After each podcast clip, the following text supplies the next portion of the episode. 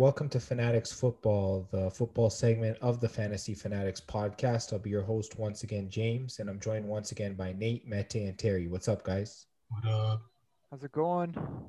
So, all right, in today's episode, we're going to preview the NFC South Division. We're going to take a look at a general fantasy preview for each position on this team. Uh, more well more than one team actually the four teams in this division. Um, and then we'll just hop right into just a divisional preview at uh, different areas of each team and then we'll sort of project out what we think for each team and their divisional record at the end. So let's just hop right into it. Um, i'm going to start uh, here with the atlanta falcons um, terry let me just start with you just talk about the quarterback situation for them for fantasy uh, easy situation. Former Boston College product, still managed to have a decent year last year. And if you don't know who I'm talking about, it's Matt Ryan. I believe he had over like 4,500 passing yards, 26 touchdowns. Of course, he had the 11 INTs. Uh, with that said, Matt Ryan's going to be tested without his star wideout from going into this year. And I can easily see him being a relevant QB for fantasy unless there are health concerns. Knock on wood for that. But outside of that, I can see him being maybe a quarterback one, quarterback two in that range. And then if you're in the more, I believe, deeper leagues, I want to say, no, shallower leagues, go quarterback two with this man. Yeah, I think I can agree with that. He's sort of on that fringe range. Definitely got to keep an eye out uh, for him in fantasy. Um, just getting to the running backs, uh, Nate, let me get to you. Uh, what's the situation looking like in fantasy for Atlanta? So um, I guess I'll start off by saying that the Falcons are generally a throw first team. So um, the running backs, um, it's going to affect them quite a bit because they're not going to have as many rush attempts as um, running backs from other teams. But I guess even with that, I'll talk about Mike Davis a little bit. Um, think last year he averaged 11.8 fantasy points per game, and that was a career high for him. Um, and I guess depending on how many rush attempts he gets on the Falcons, he should be able to get something close to that, or he might end up passing that again, considering that he's going to be um, the starter for the Falcons this year. Um, I think other running backs, for example, like um, Patterson, Believe he's the RB2 for Atlanta this year. Um, for the most part, they're not going to be um, that relevant unless uh, Mike Davis ends up getting an injury or he's re- resting for the week. In that case, you can maybe like get Cordarrelle or another um, Atlanta running back off of the waiver. Yeah, for sure. Uh, I think Patterson's one of those guys. They'll throw in at running back. They'll throw in at wide receiver. He's pretty much one of those guys, a special teamer too. So you can't really bank on him. So, yeah, I think Mike Davis should be the guy there. And and I'll just get to the wide receivers now. Um, just taking a look um, at Calvin Ridley first. Uh, with the departure of Julio Jones, I mean, he's going to be the guy there. There's no question about it. Um, he's definitely a solid wide receiver one in fantasy and standard 12 team leagues. I believe he also has top five receiver upside. I feel like that if uh, Matt Ryan's consistently getting him the ball, um, and he's getting touchdowns and so on. Uh, he's been getting a lot of red zone looks every season. I definitely think that he can be a top five wide receiver. Obviously, I wouldn't draft him there. I would draft him maybe around the seventh or eighth wide receiver and just look for potential upside from there. Uh, and then I'll also look at Russell Gage. Uh, it's really uh, tough to say where he should be slotting in. I have his floor around wide receiver five, wide receiver six area. So I guess maybe in the 50 to 60 uh, type range uh, when you're drafting wideouts uh, in fantasy.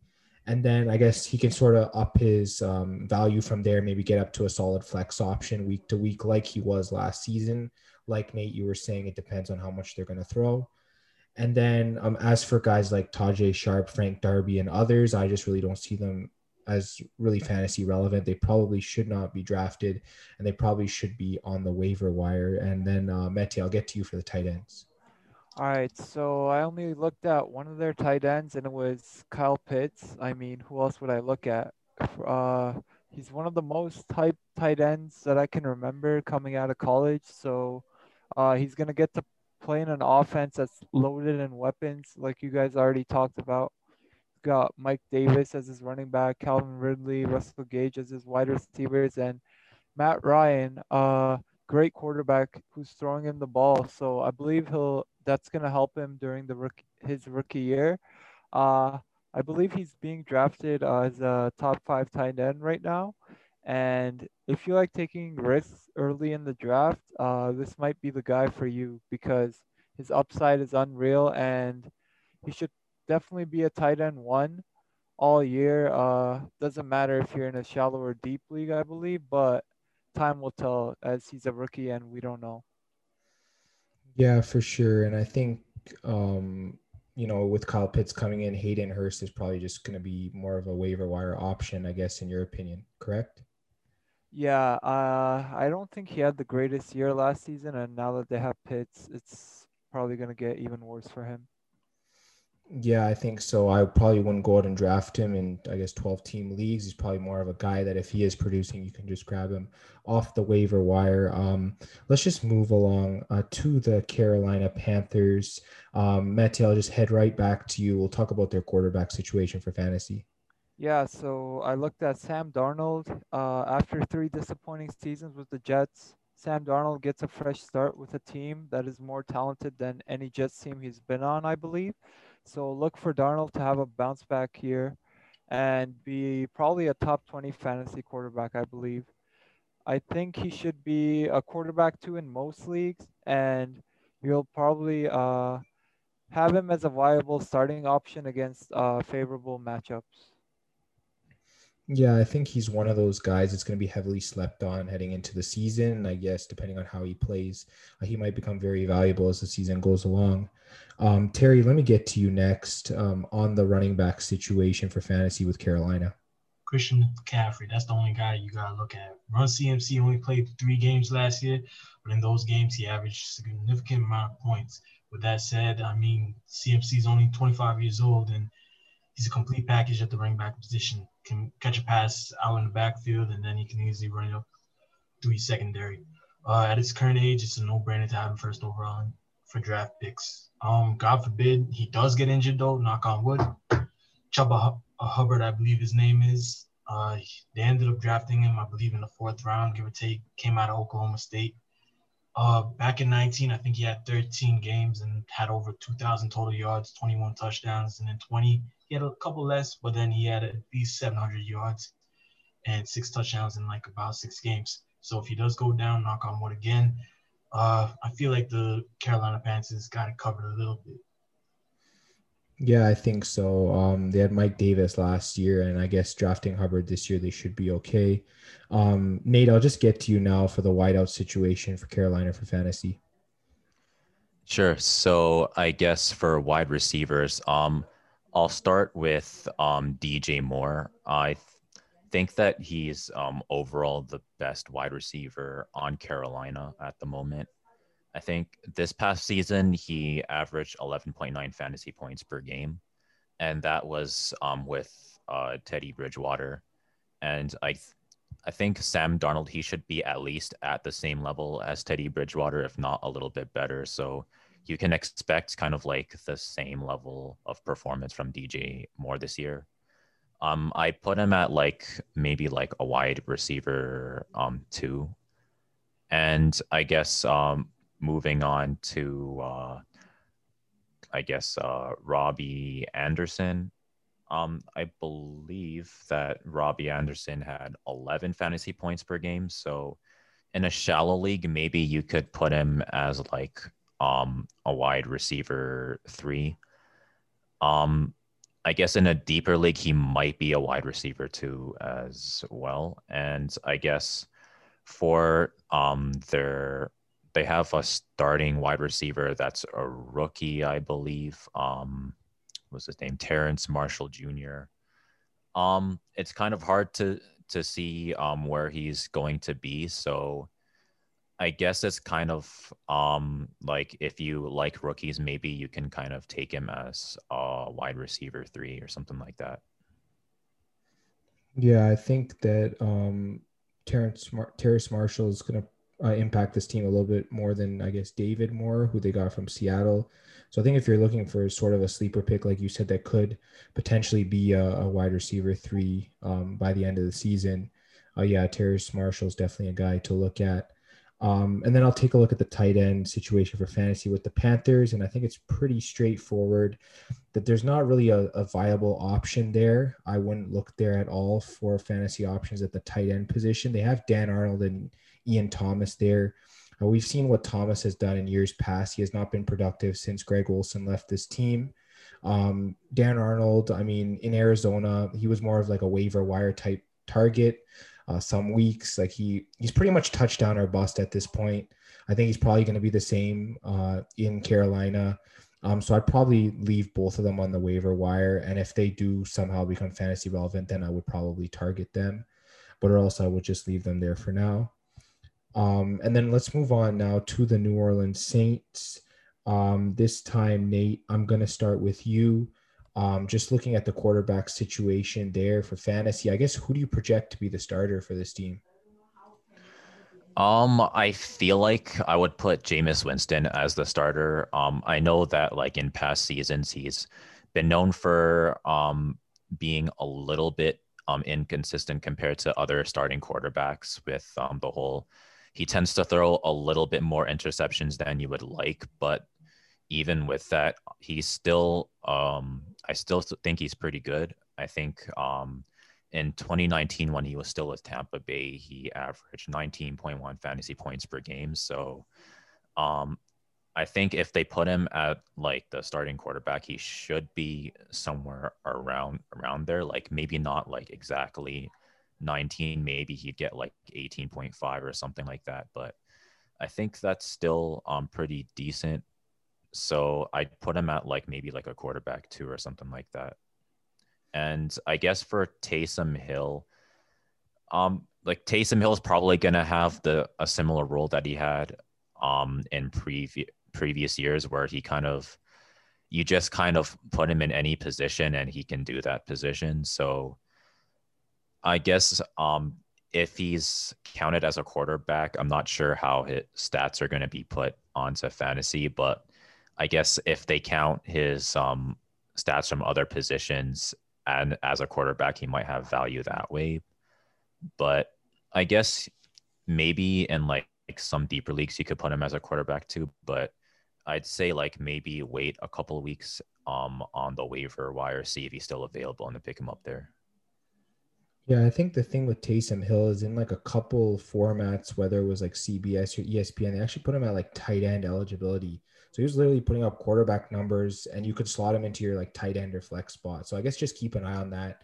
Um, I know mo- uh, we mostly play Yahoo leagues. Um, I think we've dabbled in a couple other formats as well. Um, definitely, depending on the format you're playing, definitely go check out what Taysom Hill's position status is and definitely play him from there. I think it becomes more valuable if he sort of gets a tight end or, or wide out eligibility. That that would definitely increase his value for fantasy. And um, I'll get to the Saints running backs now. Um, let me start with Alvin Kamara. Uh, let me just say that he needs to be drafted as an RB1. He needs to be drafted in the first round. And uh, whether you pick him uh, probably from the spots between two and five, I think, in most leagues, um, he's one of those guys that, you know, if anything happens with Christian McCaffrey, he has number one overall upside. I believe he did finish with the most fantasy points for running backs at the end of last season so definitely um, people like they don't they don't know his role this coming year. They don't know who's going to be a quarterback um, you know the coaching style and all that. But i still think alvin kamara is pretty safe as it gets. I mean he's one of those guys similar to mccaffrey who can do it in the rush game and in the receiving game. I, I really don't think you have anything to worry about with him. Um, i'll move then to the backup latavius murray. Um, i think he's a pretty solid rb4 potential flex option uh, depending on the week, uh, if they give him work. And then I guess um, if anything happens with Alvin Kamara, he immediately slots as potential RB1 value as an injury handcuff. So he definitely should be drafted in most formats, I think, just for that that high end upside that he can receive. Um, and yeah, that's sort of what I have for the running back situation. So um, let me just get to you, Matty, on the wide receivers. Yeah, so let's start off with Michael Thomas, their main wide receiver, I believe. Uh, easily a top five wide receiver in my books. Like, don't let the slant boy memes deceive you, as he's one of the best wide receivers in the game, I believe, and he should be our wide receiver one all season long, as long as he's healthy. And then the second guy I looked at was Tre'Quan Smith, and now that Emmanuel Sanders is gone, it's time for Tre'Quan Smith to step up.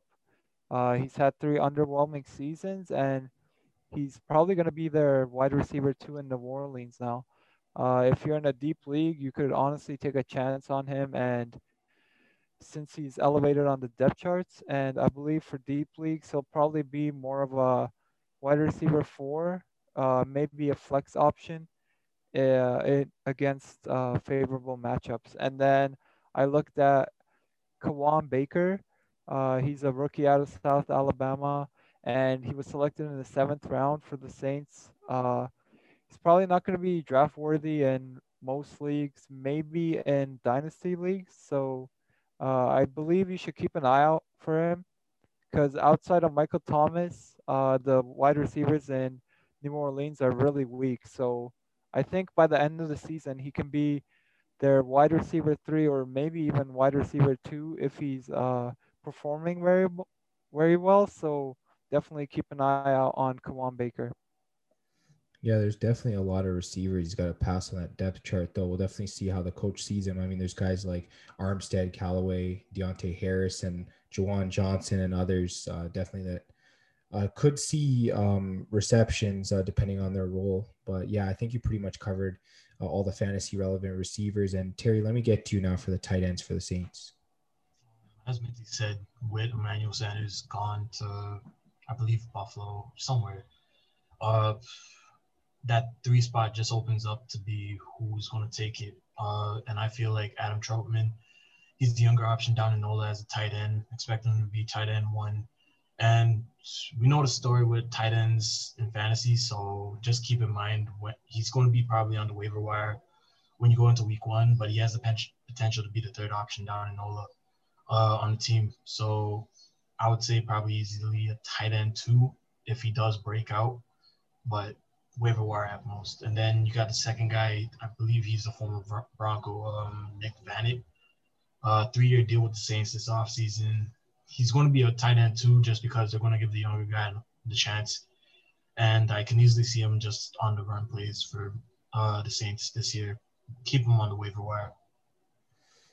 Yeah, I think you pretty much just hit the nail on the head right there for the tight end situation. Is pretty much going to be Trautman, and then uh, Vannett's more of a run blocker. I think I can agree with that.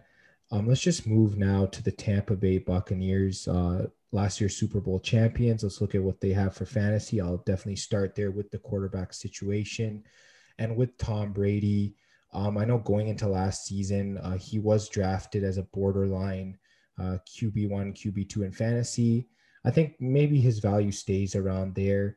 Um, I think he's more of a solid uh, QB1 now uh, than he was last season. I I really don't think that um, with all the weapons around him, he's going to regress from that. So I think draft Brady as a low end QB one, and I think you should be pretty much good to go there. Um, so uh, let me get to you now, Mete, on the running backs. Yeah, so I looked at their two main running backs. The first one being Leonard Fournette. Fournette really turned it on during the Buccaneers Super Bowl run, especially in the Super Bowl. Uh, he had a great game, and then just expect him to have another great season now that he's more familiar with the system and he's probably going to give you running back to production, I believe.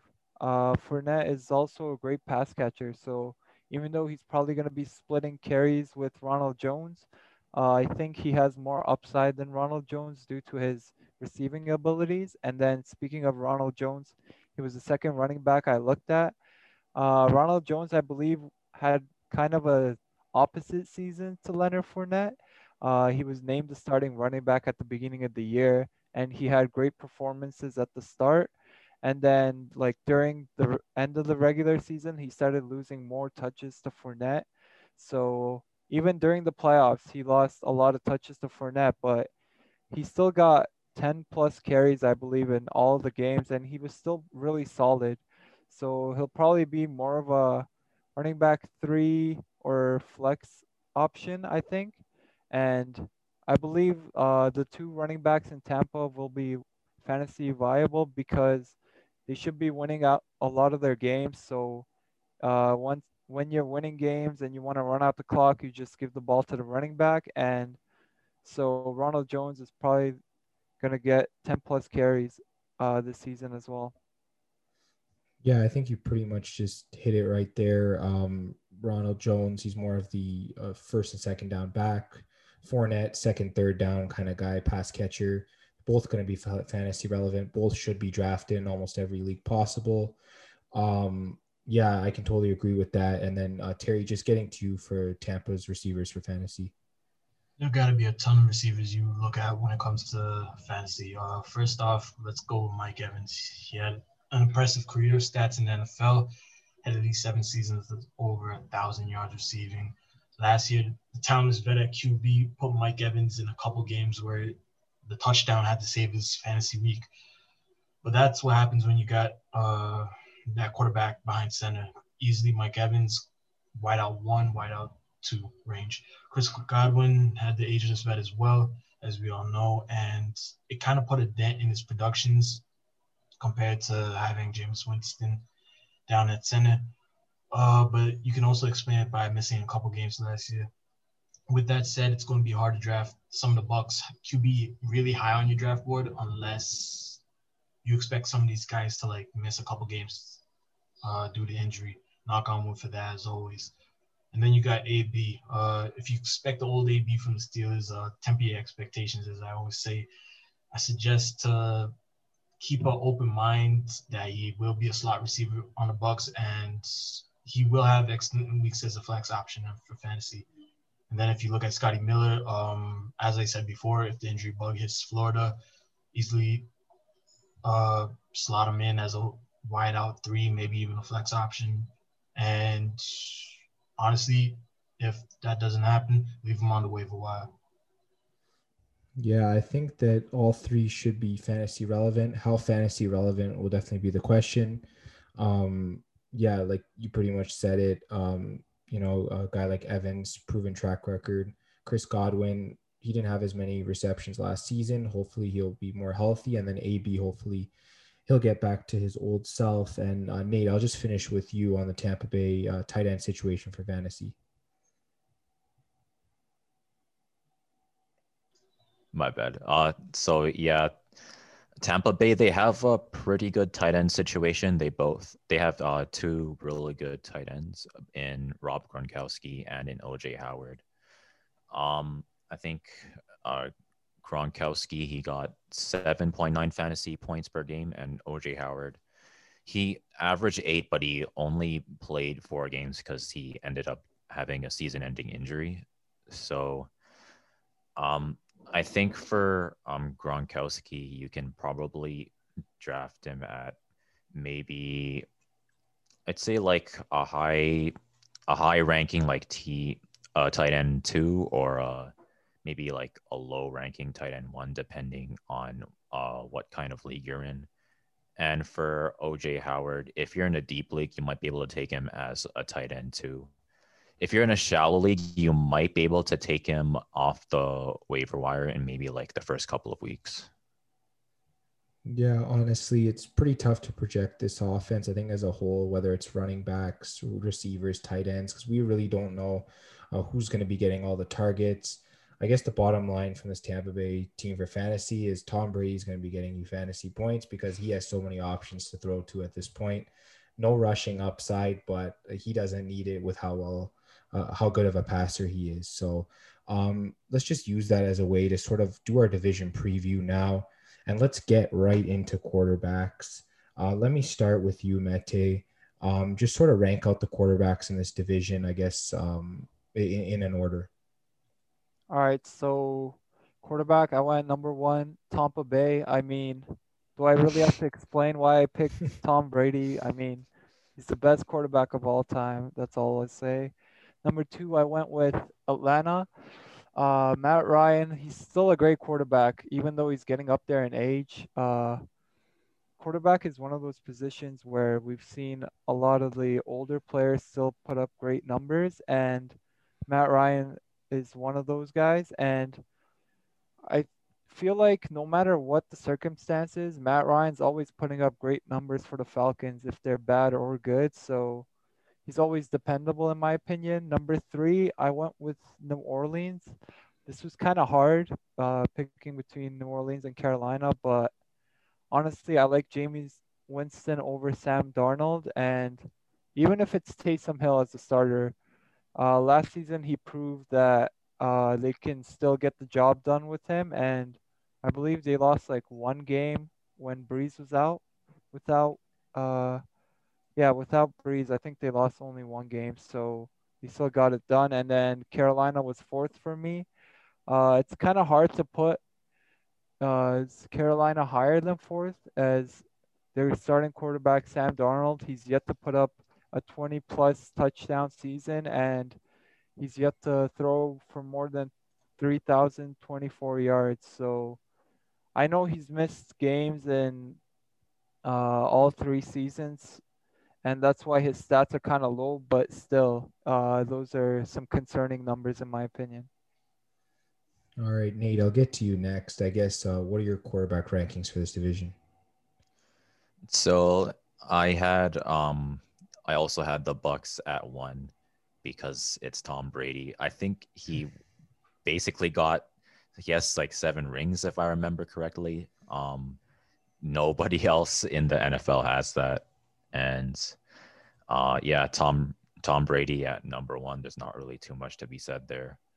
And I also had uh, the Falcons at number two. Um, Matt Ryan, he's still a really um, good quarterback. He can uh, throw the ball really well.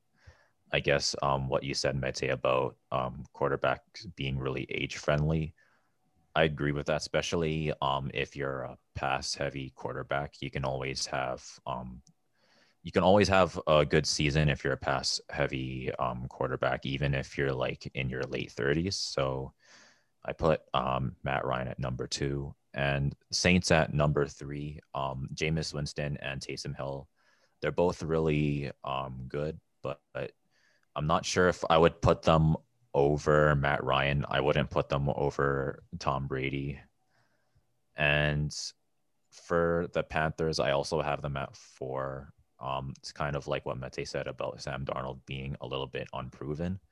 I think he's better than maybe what we're expecting. It's just that he's never really had a proper um, team around him to kind of use. The Jets did um, draft him expecting him to be kind of like a franchise quarterback that could kind of um, lead them somewhere. But unfortunately, the Jets weren't able to build the proper team around him, and it just didn't really pan out. So hopefully, Sam Darnold has a good season, but we'll have to see.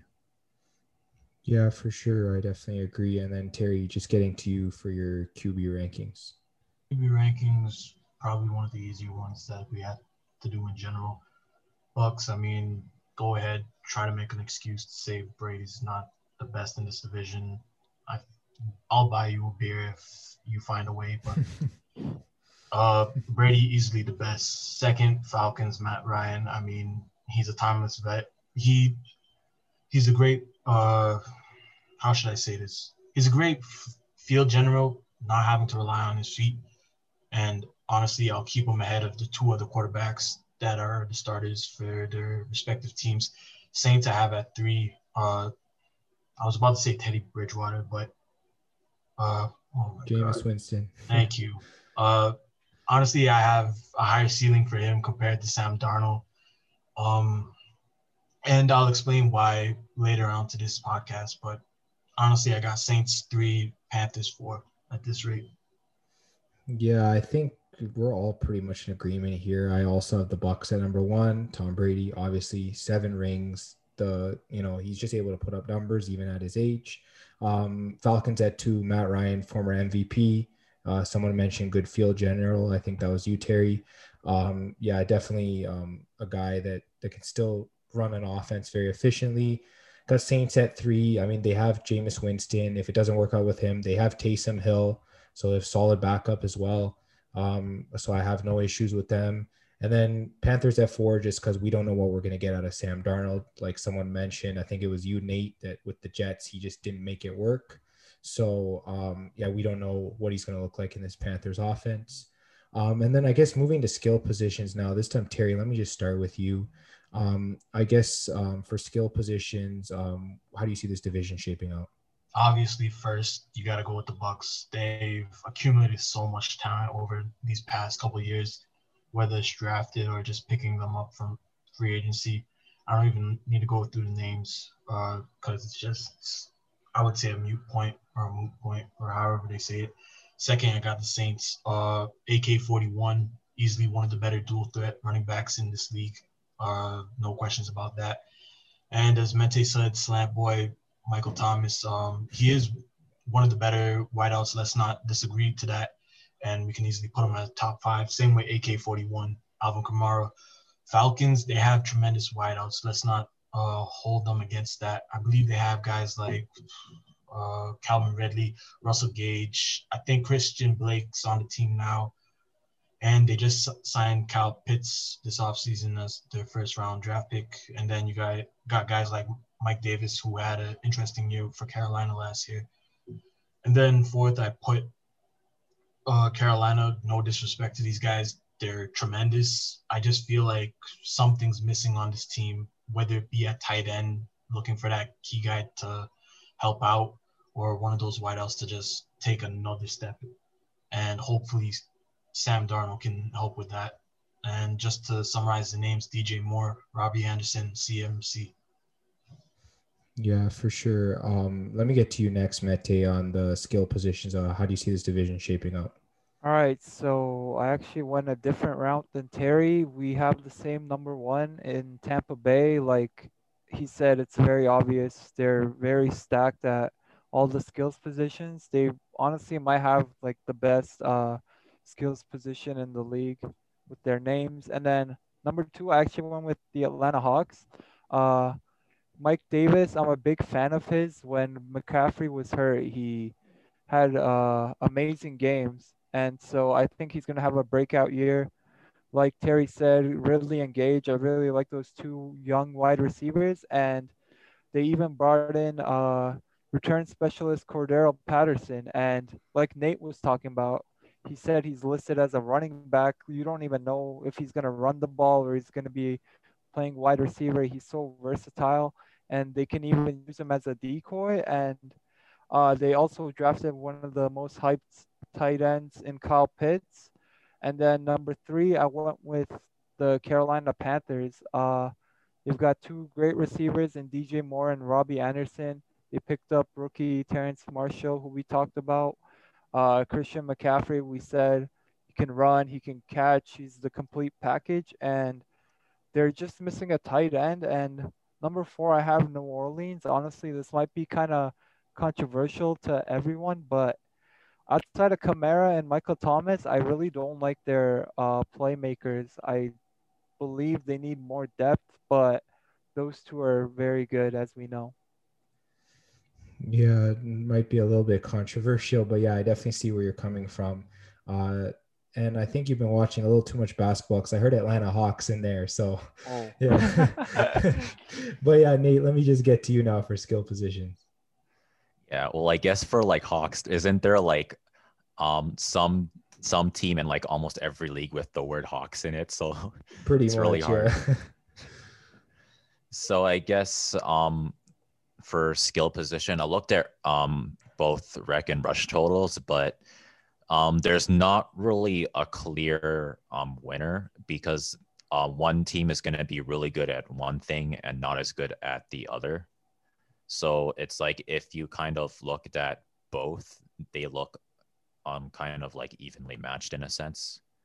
But um, even with that, I still put the Bucs at one. I think they're the deepest roster in this um, division. They have good players at pretty much every position, so they're not going to be um, starving for talent in this season. So I put them at one. Um, Saints, I still um, kind of like the Saints, um, so I put them at two. I think they had the highest ru- um, rush totals in the division. I think in terms of reception, um, they're they're pretty low, but um, I guess compared to the rest of the league, it wasn't too bad. So there is that. And I guess the Panthers, I put them at third. Um, they're pretty much um, in the middle. They're second in rush totals and they're third in receptions. And I put the Falcons at fourth. They're kind of like in a similar situation to the Panthers where um, they're kind of in the middle in both um, rushing and receptions. Falcons are a little bit better in terms of um, receptions, but a little bit worse in terms of rushing and compared to the Panthers. Yeah, I think I'm pretty much on the same wavelength as you. I also have the Bucs at number one. Um, you guys talked about the weapons. Obviously, you got Jones and Fournette at the running back spot. Uh, you got Evans, Godwin, AB, Scotty Miller, and others at the receiver spot, and then you got uh, Gronk, uh, OJ Howard, and Cameron Brate at the tight end position. That's number one in my books. Uh, number two, I also have the Saints, like you, Nate. Um, you know, just looking at the guys that they have um, Alvin Kamara and Latavius Murray at running back, along with even Taysom Hill at running back. Uh, you got Michael Thomas, Tre'Quan Smith, uh, uh, Deonte Harris, uh, Terron Armstead, whoever they put at wide receiver, they're still going to catch the ball uh, just by watching this team. And then at tight end, obviously Nick Vannett, Adam Trautman. Uh, we'll see what happens with the tight ends. Um, I mean, they might not be better than other teams in this division, but uh, still a decent uh, tight end pair. So I have the Saints at number two. Um, and then Nate, yeah, I also have the Panthers at number three. I believe they have the best skill position player in this division in Christian McCaffrey. So um, I think that puts them at third for me. Um, definitely uh, with their wideouts, having guys like DJ Moore, Robbie Anderson, Terrace Marshall, and David Moore. And then looking at their tight ends, like we mentioned with Dan Arnold and Ian Thomas, we don't know how much we can rely on them, but at least they have two guys. So that's pretty decent there. Um, Fourth, I have the Falcons. Obviously, losing Julio Jones was a big blow to this team. Um, at running back, um, someone mentioned Cordarrelle Patterson backing up Mike Davis. Uh, it is possible that he gets a lot of rushes. And then for receiver, you got guys like Calvin Ridley, Russell Gage, uh, Frank Darby, Tajae Sharpe, guys like that. Um, it's pretty decent. Not a lot of depth though. And then for tight end, Kyle Pitts and Hayden Hurst, uh, one of the deeper tight end cores in this division, but I still do have them at number four. All right, let's just get to the offensive lines now. Um, this time, Nate, I'm going to start with you. I guess, uh, what do you rank the offensive lines in this division? So for um, offensive line, I looked uh, mostly at sacks allowed, and um, I guess in that category, the uh, Bucs are first, Saints are second, Panthers are third, and the Falcons are fourth. Yeah, I, I think that one of the reasons the Bucs won the Super Bowl is because of how dominant their offensive line was. Um, but actually, uh, when I took a look at it, I actually have the Saints at number one. I have the Bucs at number two. I have the Falcons at three, and I have the Panthers at four. I just think for the Saints, I mean, this team, uh, they've just been so solid. Um, you know, uh, different guys they have here. Uh, uh, I think you say uh, Ramczyk, uh, Ryan Ramsick. He's been so solid. Erik McCoy, uh, one of the best young centers in the game. Uh, you got uh, Terron Armstead. You got different guys here um, that can really um, play well on the offensive line, and they just drafted a couple guys too. So I'm not even worried about this team. Um, and then I guess just looking um, into the the Bucs offensive line, yeah, um, I know you talked about them um, playing really well guys like Tristan Wirfs and Ryan Jensen and Donovan Smith and others. Um, they're just really solid. Um, they also added some pieces there in the draft as well. So I'm not even worried about this team as well. I think they are number two. Um, I have the Falcons at three, uh, mostly because of Jake Matthews and how solid he's been over the years. I think he's one of the best left tackles in the division, if if not uh, pretty underrated in the NFL. Um, and then I guess uh, the rest of their line, uh, they have some young guys coming up that I think that are going to be playing pretty solid for them. So I definitely have them at number three. And then I have the Panthers at number four just because I just didn't really like what I saw from them last season. Um, they have the potential to get better, obviously, but I still think that they are the worst uh, in this division, in my opinion. And then uh, Terry, let me get to you on offensive lines. Yeah, honestly, I think you and me, I think had almost the same exact uh, reasoning uh, for the Saints, I believe they have tremendous tackles, as you already said their names, and they have one of the better centers in the league. probably easily being a top 10 guy. Uh, the question for me, honestly, is can those guards develop for the Saints? And going on to the Bucs, all five of their O lines are going, O linemen are going to come back, and they drafted some key depth pieces behind them as well. Uh, main question for them, Ryan Jensen, in my opinion, but that's just my opinion. And then you got Falcons. They had a tremendous O line eventually when they were in the Super Bowl, but eventually it tempered off. Uh, question is who's going to replace Alex Mack as he did leave for the 49ers. And to summarize, their tackles are reliable, and I believe their youth is develop. With Carolina, um, there's a lot of fresh faces here, and I believe the projected starters are kind of playing below average. So unless they step it up, they'll be one of the worst O lines in the league.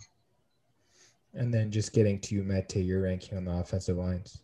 Yeah, I got the same exact rankings. New Orleans number one, like you guys said, uh, they need better guard play, but they're one of the best offensive lines in the league. And then Tampa Bay was number two for me. Again, again, another great offensive line unit. Uh, when you have an immobile QB and Brady, you got to invest in the offensive line, and they do a great job protecting him.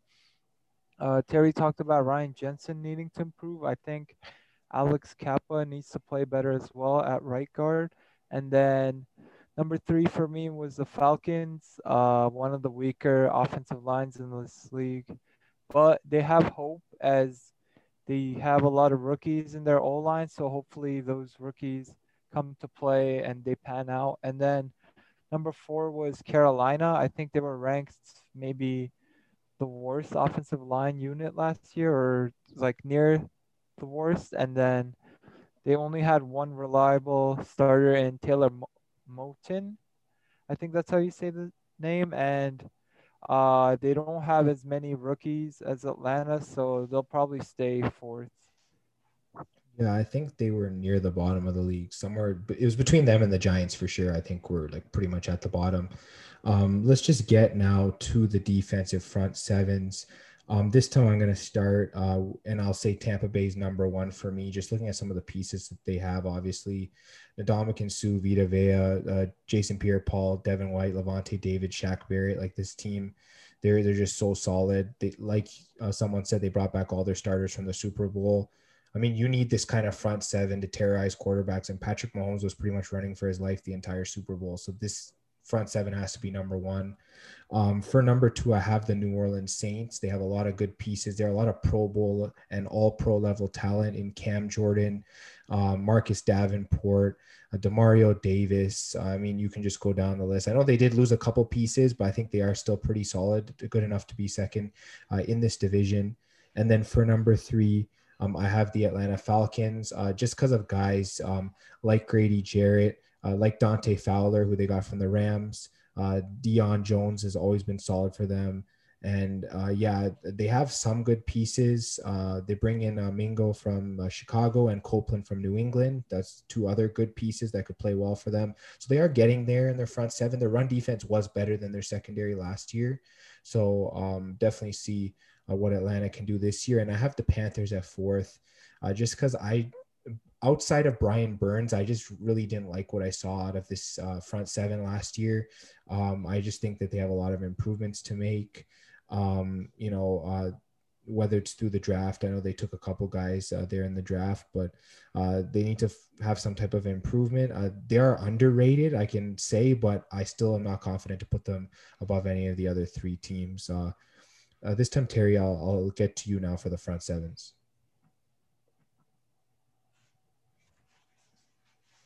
That's on me. Uh, anyways, I think we can all agree on the Bucs have one of the tremendous front sevens in this league. And having said that, the guys that hunker down in these positions, I mean, Ndamukong Suh, Shaquil Barrett, and the potential of Vita Vea being healthy, I mean, that's already scary enough. And then when you go to the linebacker core, you got guys like Lavonte David and Devin White. Enough said. Um, with the Saints, yes, Trey Hendrickson did leave for Cincinnati for his money, but I feel like they'll rely on Marcus Davenport and he might have a bounce back year. on the defensive line with guys like, as you already said, Cameron Jordan, Demario Davis, star of this linebacker core, and then they're going to have to rely on Pete Warner, Werner, I believe. Carolina, no, I got at third. Um, Brian Burns, as you said, some guys down in Charlotte may say he's going to become an elite pass rusher. And when you look at their linebacker core, I feel like uh, guys like Shaq Thompson, they're a nice piece from that Luke Kuechly age. Unfortunately, when he you are the guy that is second to Luke Kuechly, everyone's gonna hone in on you when he leaves. So unfortunately, he had some subpar years, but hopefully it's gonna pick it up for guys like uh, I believe Patty Fisher. Hopefully he can develop into something so we can help out with Shaq Thompson there. And then down in the ATL, I believe Grady Garrett, he is the bright spot on the defensive line. Um, hope for guys that to improve from last year. Uh, and then when you look at the linebacker core, Deion Jones, I believe he had kind of a poor year. Uh, not even a poor year. Tell me when he hasn't had a poor year. I'll buy you a shot for, for you if that's the case. Anyways, Super outside of that, hopefully, hopefully some of the youngsters can help him out in the lemon pepper territory. So we'll figure out what goes on down in Atlanta this year. Yeah, I think I might disagree because that run to the Super Bowl, he was pretty dominant. But uh, I'll just get to you, um, Mete, this time, I guess, on the front sevens. Yeah, I got the same rankings as Terry. Number one was Tampa Bay for me. You guys already went over the names. They're probably uh, top three in terms of front seven in the league. And then New Orleans was second for me. Uh, you guys went over the names again. Uh, I think the addition of Pete Werner uh, for their linebackers should really help them. And then Carolina was third for me. I do agree with you, James, saying that Brian Burns is the only reliable piece they have right now in the front seven. But uh, for me, what it came down to was they've got a lot of younger guys in their uh, front seven, even in their secondary. They're just a young defense in general. So I I like youth and – I think they'll improve this season. And then for me, fourth was Atlanta. Uh, Grady Jarrett is like the only reliable piece they have, I think. Uh, honestly, uh, no. Uh, Dante Fowler is good too, but he had a really rough 2020 season, so they need a better season from him. Yeah, I think I can uh, agree with that. That the Falcons definitely need to be better. Uh, Nate, I'll get to you now for your front sevens. All right. So for front sevens, I guess it, my list is going to be a little more controversial. So I looked at uh, opposing rush yards, posing rush touchdowns, sacks, tackles, forced fumbles. Um, I actually put the Falcons first.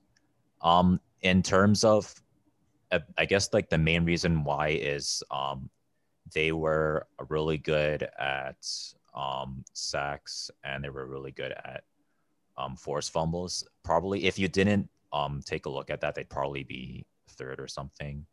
But the Bucs are second only because they did a little bit lower in terms of sacks and like combined tackles.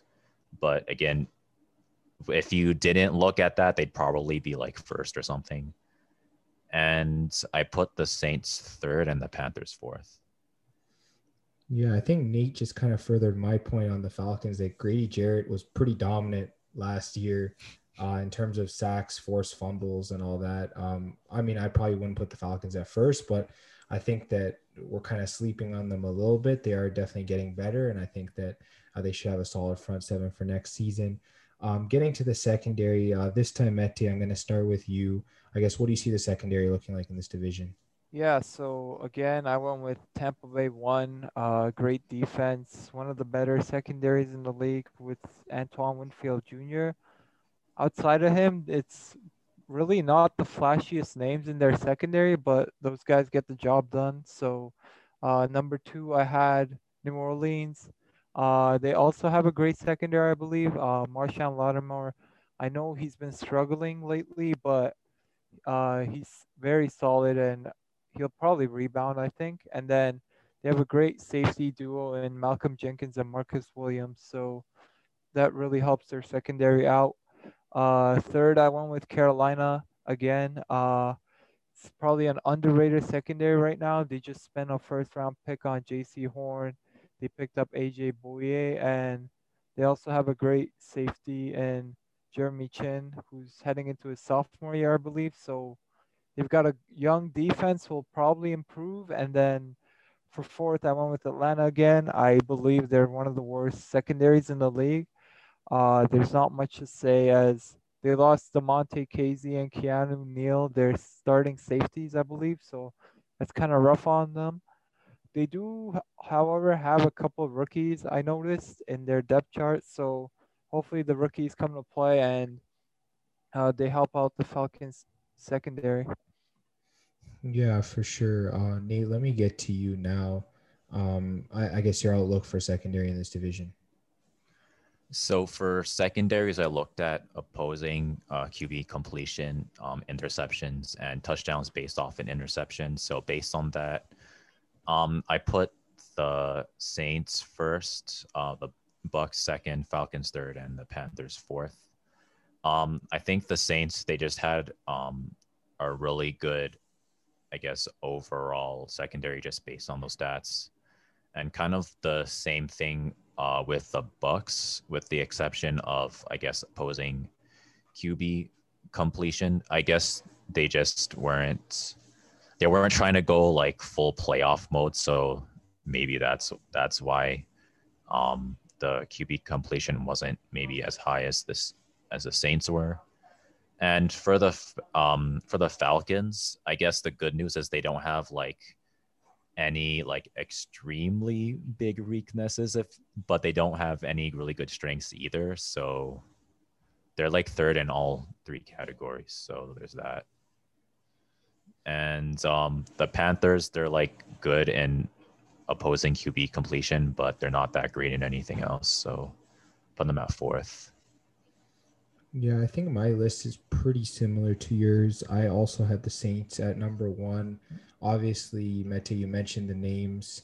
Uh, guys like Marshon Lattimore, Marcus Williams, Patrick Robinson, Malcolm Jenkins, guys like that, really solid. Um, obviously, you mentioned that Lattimore didn't have his best season, but I think both of the safeties, both Jenkins and Williams, played really well. Uh, so I definitely think that they can be the best secondary in this division. I also put Tampa Bay at number two. I like what you guys said about uh, the playmakers here Antoine Winfield Jr., Carlton Davis, Sean Murphy Bunting, and Jordan Whitehead. They all played really well last season. Helped this team win a Super Bowl. Um, but uh, Nate, instead, I have the Panthers at number three. Um, I just like what they're doing here. Guys like Donte Jackson, Jeremy Chinn, They drafted Jaycee Horn this year. They also brought in AJ Bouye. I know he's not in his prime anymore, but he's still a good piece uh, to put there. So uh, uh, Juston Burris was also uh, a good pickup for them as well. So I definitely like what they're doing here. Their secondary, uh, I know the stats, Nate, you said they weren't great, but I, from watching them, I didn't think they were as bad as the stats say. And I'm going to put the Falcons at fourth just because of the guys that uh, Mete you mentioned had left. Uh, I mean, AJ Terrell really needs to pan out for this team for first round draft pick from last season. They also drafted Richie Grant and Avery Williams in this year's draft. So if they can get guys like that, I'm um, also bringing in Duron Harmon from Detroit. He's pretty decent safety. So um, pairing them with a guy like Kendall Sheffield, they might be able to form a decent secondary, but I still have them at number four. And uh, Terry, now I'll just get to you on secondaries. Honestly, I couldn't go the way of Nathan, but I did go the way of Mete when it came to ranking these secondaries. Uh, Bucs first, Saints second, Panthers third, and then I have to put Falcons at fourth for reasons both of you meant to had. Um, just going over the Bucs real quick, they had a tremendous secondary from last year. Only criticism you can put on is Sean Murphy bunting, but they have so much depth at DB that you or CB, whatever you want to call it, uh, that they won't have to worry. Uh, questions in NOLA, eventually they won't have to address it, but they do have a decent uh, secondary just to hold off the other two teams in the division. They, I believe, had a third round pick and they took Paulson and Dabo, Adobo, however you want to say it. Uh, he replacing Janoris Jenkins, who did ship sail to Tennessee. And then as I believe Mete said, Marcus Williams is the bright spot of the secondary. Um, let's go to the Panthers. I mean, you got a young secondary now in Charlotte. Uh, you guys mentioned the name Tony Pride as well on that team as well. Deontay Jackson. Uh, hopefully, Chinn can produce uh, for the team and be the bright spot for this team for the upcoming year. Falcons. I mean, everyone got the boot from last year, and they basically repainted the whole house with like some rookies and some vets. Uh, Erik Harris, Duron Harmon, those are the vets who are going to have to mentor guys like AJ Terrell, Isaiah Oliver, and I believe Kendall Sheffield down in ATL. So good luck to them. Yeah, for sure. I think that um, Isaiah Oliver was not very good for them, but I think he's still young. I think he can definitely improve. So I like that you mentioned him as well. I'm getting into special teams uh, this time. Uh, Mete, I'm going to start with you. Um, I guess uh, which uh, teams do you like better here? Yeah, so for special teams, I went with New Orleans at one. Uh, they were one of the better special teams units from last season. I think they were top 10. Uh, they have one of the better kickers, I think, in Wil Lutz. Uh, I think it was a year or two ago where he made this really clutch kick on Monday Night Football against the Texans. And then Deonte Harris is going to be their kick and punt returner, so we'll see how that pans out. Uh, Carolina, I went with at number two. I think they had an average special teams unit from last season. Uh, their kicker was Jason Slye, and he was really solid for them. And you were talking about David Moore, their new acquisition. He's going to be their kick returner, so let's see how he does for them. And then Atlanta was third for me on uh, special teams. They weren't ranked so high last season in special teams, but I believe they have one of the best kickers in the league in Younghoe Koo. I think he led the league in terms of points or something like that. And then they have uh, rookie Avery Williams. He's going to be returning punts and kicks for them. And then for fourth, I went with the Buccaneers. Uh, they were ranked bottom eight in terms of special teams last season. And they do have Ryan Succop as their kicker, who I believe was one of the better kickers a few years ago, but I think he's more on the average uh, term now, and then Scotty Miller is going to be returning punts for them, so he should help out the special teams unit hopefully. Yeah, for sure. I think I went a little bit different direction than you. Um, I mean, I also had the Saints at, number one just because, like you mentioned, Wil Lutz, a solid uh, kicker. Um, and then uh, you mentioned Deonte Harris as your uh, punt and kick returner. Um, you also got uh, Taysom Hill on there uh, for the special teams. He's one of the best special teamers in the league. I don't think we can argue that. He can play pretty much any position on special teams. So I definitely like them at number one. Uh, for number two, I actually had the Atlanta Falcons. definitely like what they've done here with their special teams. Uh, Younghoe Koo, you mentioned, uh, Pro Bowler last season, uh, really solid. Um, and then for punting and kick returning, I actually expect Cordarrelle Patterson to be their punt returner or kick returner, and uh, we know he's been to the Pro Bowl uh, for that. Um, and I I expect him. I know Avery Williams is projected, but I I think they're going to mix Patterson in there. Um, there's no way I could have a team with Patterson on it uh, any lower than number two because uh, what a difference maker he can be on special teams. Um, and then I have the Bucs at number three. Uh, I think they are still pretty solid. Um, I definitely like some of the guys there. Ryan Succop, he made some clutch kicks in the playoffs. Um, and then their punter, uh, Pinion, uh, he played really solid. Um, and then um, getting to punt and kick returners, uh, Scotty Miller, obviously. Tyler Johnson had some really good runs last year on the special teams. I really like what he did. So I definitely have them at number three. And then at number four, um, I have the Carolina Panthers. And I think it's mainly just because, uh, I mean, Joey Slye, I mean, he was decent. I didn't really see an amazing season from him. Uh, David Moore just coming in. Uh, I know he was decent with Seattle. We don't know what we're going to get. Joseph Charlton as their punter. I'm also not 100% sold on him, so I do have them at number four. But uh, Nate, let me get to you now um, for special teams.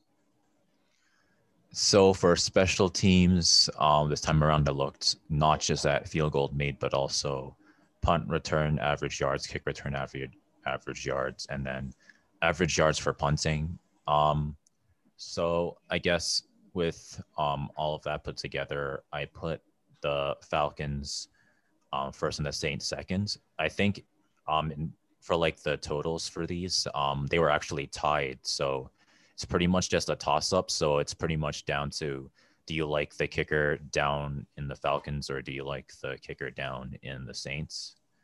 And for um, the Panthers and the Buccaneers, it's pretty much the same story. They're more or less um, tied in terms of um, special teams, I guess, totals. So uh, at least in terms of kickers, so it kind it comes down to do you like the kicker in Carolina more or do you like the kicker um, in Tampa Bay more? So I ended up putting um, Carolina over the Bucs.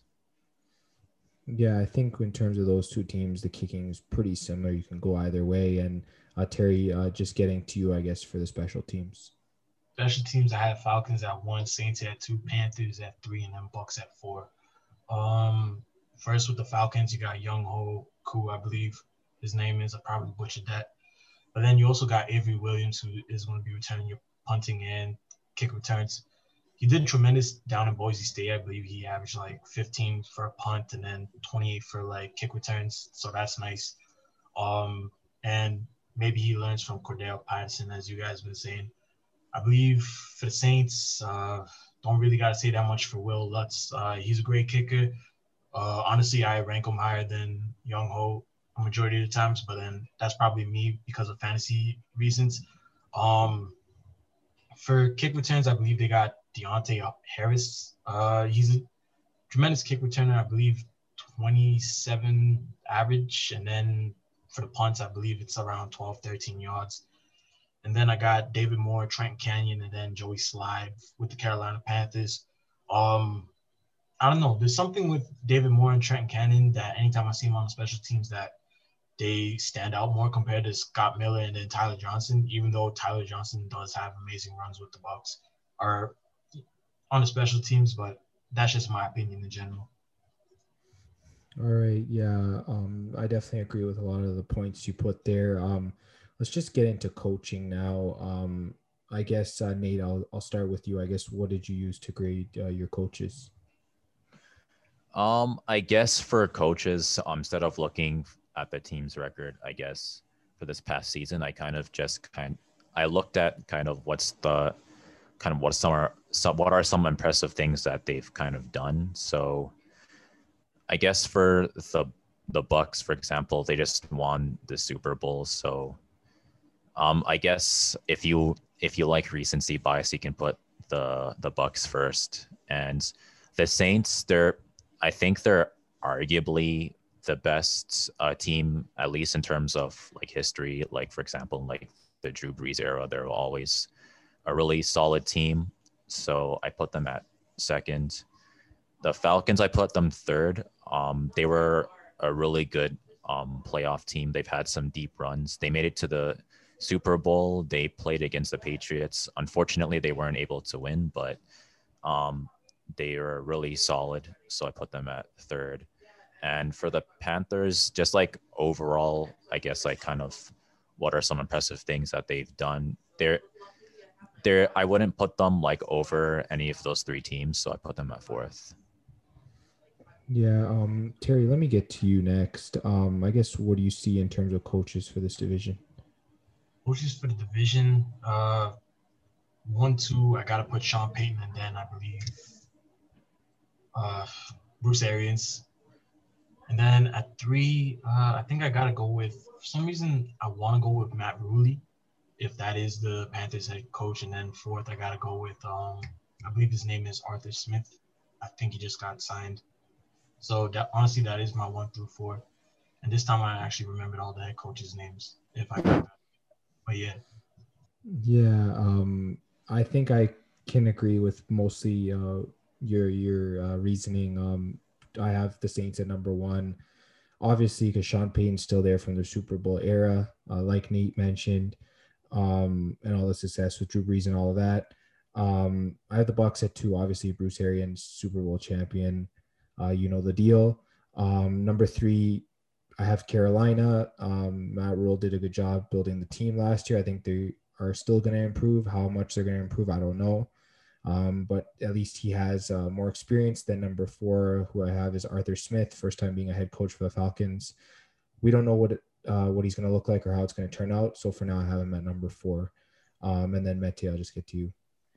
Yeah, I have the same exact ranking as uh, you and Terry. So I went New Orleans at one. Like Nate was saying, during the Drew Brees era, the Saints were really good. They probably missed the playoffs only a handful of times, and it seemed like they were always there and contenders. And then number two, I went with the Tampa Bay Buccaneers. Bruce Arians just won the Super Bowl, like we said. Uh, outside of that, in Arizona, he didn't really get the job done. He got close, and then uh, I just went with Sean Payton at one because he was coach. Uh, he's been a head coach longer than Bruce Arians. And then number three, I went with Matt Rhule and Carolina. Uh, they only had five wins, but I think that record was kind of deceiving as I believe they were more competitive than what their record showed. And then number four, I went with Atlanta. Like you said, Arthur Smith, this is his first NFL head coach job. So we don't really know how it's going to go. Yeah, for sure. And um, I guess I'll come right back to you, Mete. I guess on your totals, uh, what's your total ranking first to fourth? Yeah, so Tampa Bay is obviously number one for me. Uh, they're very stacked, well rounded in pretty much every position. And then I went with New Orleans at two. I just have some depth concerns for them at the skills position. And then number three, I went with Carolina. Uh, I think they're close with the Panthers. I mean, not the Panthers, sorry, the Falcons. But I think I like their youth over the Falcons a bit more. And then, yeah, that's why I had the Falcons at four. I don't like their defense really. And I don't know. I don't really see much improvements in their defense. So we'll just have to wait and see. All right. And then getting to you, Nate, I guess, uh, what, what order did you have? So I guess in kind of um, for the totals, I put uh, Tampa Bay first, and I put uh, the Saints second by a very, I guess, close margin of one point. I put the Falcons at third, and I put the Panthers at fourth. Um, I guess the margin was a little bit farther for the Panthers and kind of the rest of the teams, but I'd like to say that I think the Panthers are, I think, better than it it looks like on my rankings, even though they're um, fourth overall. Yeah, I think I was pretty close to you, except it was the other way around. I had the Saints ahead of the Bucs pretty much by just one point. I was surprised by that. I just I, I like a lot of the positions that the Saints have going, I guess. Um, and then uh, Falcons I have at number three, and then Panthers I have at number four um, for the reasons. Um, I, I guess uh, the reasons mainly they have. Uh, a better offense than the Panthers. Um, you know, they have better special teams, that kind of thing. So I think that sort of just pushed them over the edge for me. And then yeah, Carolina at fourth. But uh, Terry, let me get to you. Uh, if you ain't realized it, I guess Bucs at one. We can all agree on that. Uh, Saints at two, just a little, just a little bit off the Bucs, you know, something like that. I got ATL, lemon pepper area. I got them at third, and then Carolina down at fourth. Um, honestly, I feel like Carolina's offensive line is going to haunt them this year. And Sam Darnold, I mean, he came off a of mono. Hopefully, he, you know, does better compared to the Jets. I mean, that's the storyline we're all looking for. But um, if you, I don't know. Honestly, I feel like the Jets' offensive line is better than the Carolina Panthers' offensive line, and it's going to haunt them this year, coming to Carolina. All right, let's just take a look uh, to finish off at the division. Um, I guess projected record here. Um, Terry, uh, let me start with you. I know you always have a lot of controversy when it comes to your divisional record. So let's see what you got for this division. See, it's not really controversy. I mean, I mean, uh, uh, you could consider it controversy. Bucs five and one, Nola five and one. I got uh, Atlanta two and four, and then Carolina zero and six. Honestly, you want an explanation? Yeah, maybe a bit of explanation on the 0 and 6. Um, I mean the offensive line. I I guess I'm one of the guys that like always want to see like a tremendous offensive line, especially for a guy that is coming off of a bounce back. Like for example, Sam Darnold. he just came from the Jets, and then if you don't improve the offensive line, he's just going to experience the same exact problem he did with down at uh, East Rutherford. Honestly, I think me, Mete, you, even Nathan could agree that the Panthers have one of the worst offensive lines in the NFL. I mean, hopefully they improve it so Sam Darnold has the easier time, but honestly, I can't see them like amounting anything from Robbie Anderson or their other wideouts to get pressure off of run CMC. But outside of that, uh, that's my reasoning. All right, and uh, Nate, now just getting to you on your projected records. So I guess for my uh, record projection, I put um, the Bucs four and two, uh, both the Saints and the Falcons with three and three, and I put the Panthers at two and four. Um, I think the Bucs they're gonna uh, win in their division this year. I'm just not sure if they're gonna completely dominate it, so I put it at four and two.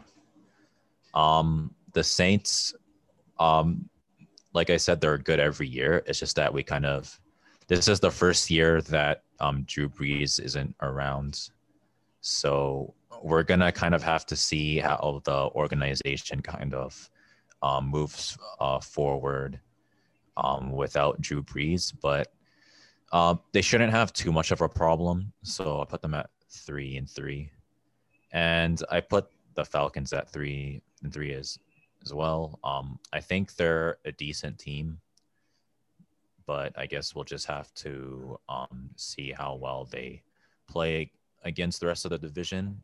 Um, for the Panthers, they do have some really good uh, talent. Christian McCaffrey, um, DJ Moore, uh, they have Sam Darnold. I think he's um, better than I guess it looks like. I know he didn't have um, a good time on the Jets, but he should be able to have some improvement. But uh, like Terry said, uh, the offensive line's not gonna really be doing him too many favors. So we he might end up having a rough uh, a rough uh, year, but hopefully it's not as um, bad as it could be. Yeah, for sure. And uh, Mete, just getting to you on your projected divisional records. Yeah, so Tampa Bay, I went with five and one. They're gonna lose to the Panthers at the end of the season, if anything, because they'll probably be resting their uh, starters. I believe they'll have a bye or the division locked up and nothing to play for in that last week.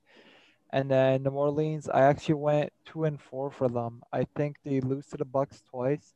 I think they split with Carolina and Atlanta, so that gives them a two and four record. And then I went Carolina three and three. I think they're gonna split with every team. And then uh, Atlanta, I went two and four. They'll probably lose to the Bucs twice. Uh, split with Carolina and New Orleans. Yeah, I think the main thing that I disagree with what you said is the Bucs losing the last game of the season. Uh, I think this team's going to be 16 and 0 heading into that game. And Brady, you know him trying to get his perfect season.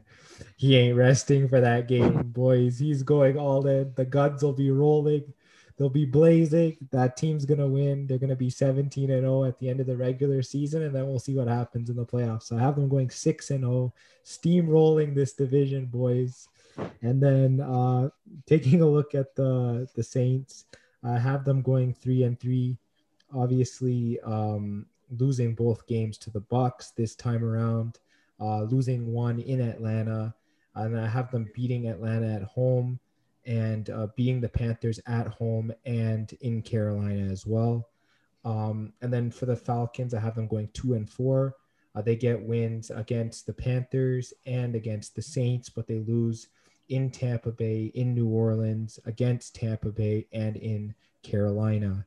Um, and then for the Panthers, I have them going one and five. Uh, their only win in the division I have is at home against Atlanta.